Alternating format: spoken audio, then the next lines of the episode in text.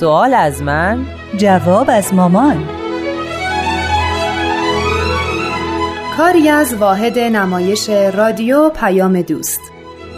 با هنرمندی ترانه صمیمی سامی شهیدی. نویسنده و کارگردان شهاب رحمانی.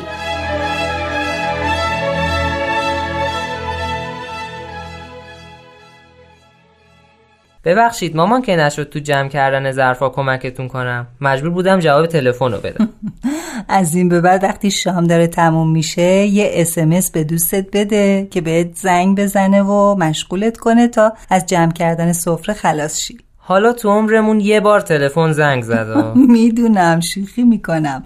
من همیشه از کمکات ممنونم. خب قرار بود بعد از شام راجع به کار تحقیقیت صحبت کنیم.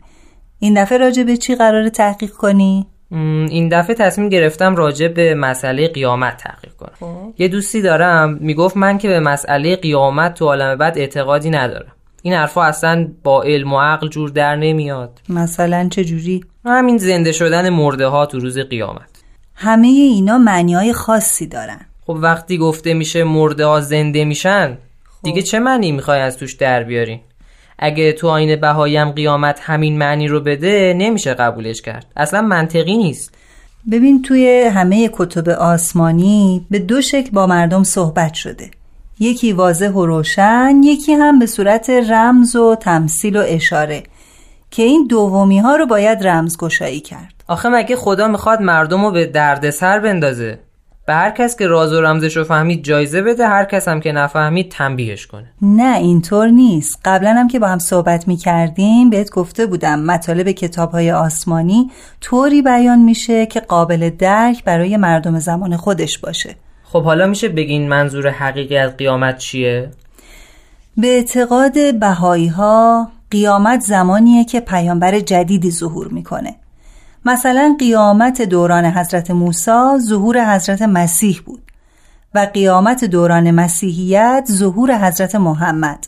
الانم با ظهور آین بهایی قیامت اسلام برپا شد. او موضوع خیلی فرق کرد. به چه دلیل این حرفو می‌زنید؟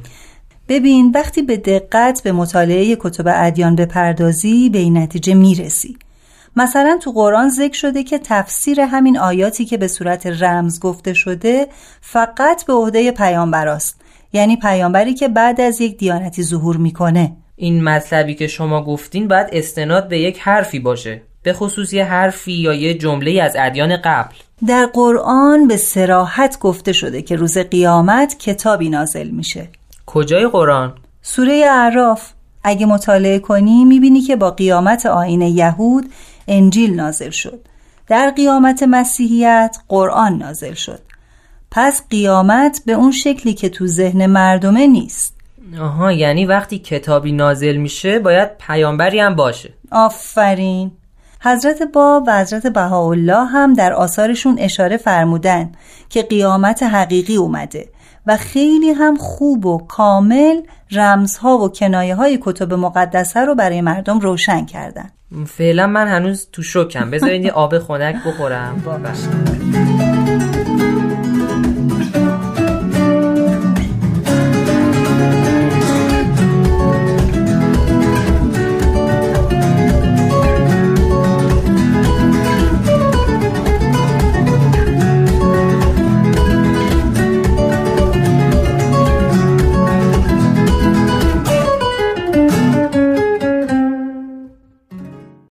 صحبتمون به اینجا رسید که پیامبران جدید مفاهیم مطالبی که در کتابهای آسمانی به صورت رمز و تمثیل اشاره شده رو میشکافن و به خوبی توضیح میدن. خب تمثیل های روز قیامت چیان؟ همون چیزایی که تو و یا دوستت یا خیلی از مردم میگن با عقل جور در نمیاد. مثلا گفته شده تو روز قیامت ستاره ها از آسمون به زمین میفتن آره. یا آسمون در هم میپیچه یا لوله میشه. یا اینکه کوها مثل پشم زده میشن. آره. یا اینکه گفته شده مثلا آسمون به دو نیم میشه. یا مثل فلز گداخته میشه. زمین میلرزه کوها حرکت می‌کنن. خورشید نورش دیده نمیشه.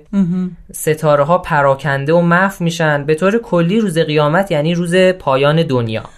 البته اگه به ظاهر این چیزهایی که گفتی دقت کنی می‌بینی تناقضایی هم توش هست. آره خیلی تناقض هست. مثلا یه بار گفته شده ستاره ها سقوط می‌کنن آره. و به زمین میریزن. یه بار هم گفته شده پراکنده و محو میشن. آره. یه جای دیگه هم گفته شده آسمون مثل فلز گداخته میشه. جای دیگه هم فرمودن آسمون پاره میشه. که خب البته همه اینا هم با علم مغایرت داره. کاملا درسته. ولی وقتی به رازش پی بردی اون وقت در مقابل زیبایی کلام الهی سر تعظیم فرود میاری. پس وقتی صحبت از کوهها، ستاره ها، خورشید و چیزای دیگه میشه باید مفاهیمشون رو پیدا کرد. من بودم چرا باید اینقدر مطالب رو به راز و رمز بگم؟ البته خودت هم از راز و رمز خوشت میادا چی؟ من؟ آره دیگه تو. از کجا مطمئنین؟ خیلی وقت دیدم وقتی از فیلمی خوشت میاد دربارش صحبت می‌کردی. مثلا می‌گفتی اون حرفی که فلانی زد منظورش این بود. یا اون حرکتی که فلان شخصیت کرد یا فلان حرکت دوربین بیانگر این مطلب بود. یا اون سیبی که اون بچه گاز زد معنیش این بود. مامان خوب مچ می‌گیرین بله دیگه ما مامانا اینجوریم.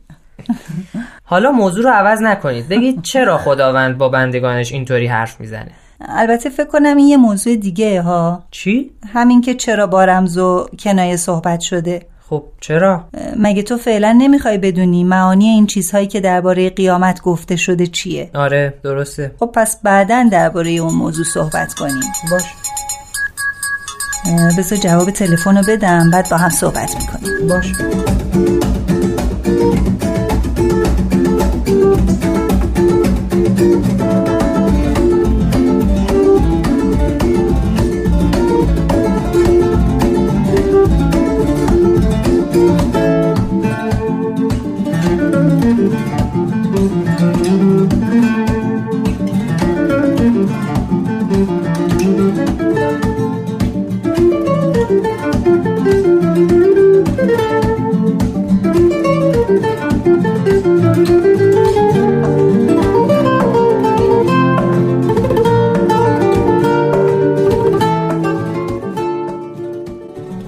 می‌گفتین ادیان مطابق درک مردم حرفای خیلی مهم رو به صورت رمز و کنایه و قصه بیان می‌کنن تا قابل درک براشون باشه. وقتی بشر به بلوغ رسید حقایق رو واضح تر مطرح می‌کنن. خب حالا این چند علامت قیامت رو که گفتم چطور معنی می‌کنین؟ مثلا یکیش فرو ریختن ستاره ها روی زمین. آخه انصاف بدین ستاره ها که دونای ریز نیستن. اونا کرای خیلی خیلی بزرگن که زمین در برابرشون هیچه. اون وقت چطوری میلیون ها میلیون کره قول پیکر می‌خوان بیفتن روی زمین؟ اولین کره که به زمین بخوره دیگه هیچ جونوری زنده نمیمونه. کره زمینی هم وجود نخواهد داشت. مردم قدیم تو سفرهای شبانه مسیرشون رو از طریق ستاره ها پیدا می‌کردن. بنابراین در فرهنگ مردم ستاره یعنی چیزی که هدایت کننده است. معمولا روحانیون و علمای دینی رهبری و هدایت رو در زمانی که پیامبر و جانشینانش نباشند به عهده داشتن. حالا اینکه در روز قیامت ستاره ها سقوط می‌کنن منظور اینه که وقتی پیامبری ظهور می‌کنه و قیامت برپا میشه عده زیادی از علما که رهبری مردم رو به عهده دارن پیامبر جدید رو نه تنها نمی‌شناسن بلکه مخالفت هم می‌کنن. تاریخ اینو به خوبی نشون میده. مخالفت علمای یهود با حضرت مسیح علمای مسیحی با حضرت محمد و علمای اسلام هم با حضرت باب و حضرت بهاءالله. تعریف جدیدی بود. یه دلیل دیگه ای که این بیانات معانی دارن همونیه که خودت گفتی که بعضیاشون با هم تناقض دارن یا با هم در تضادن.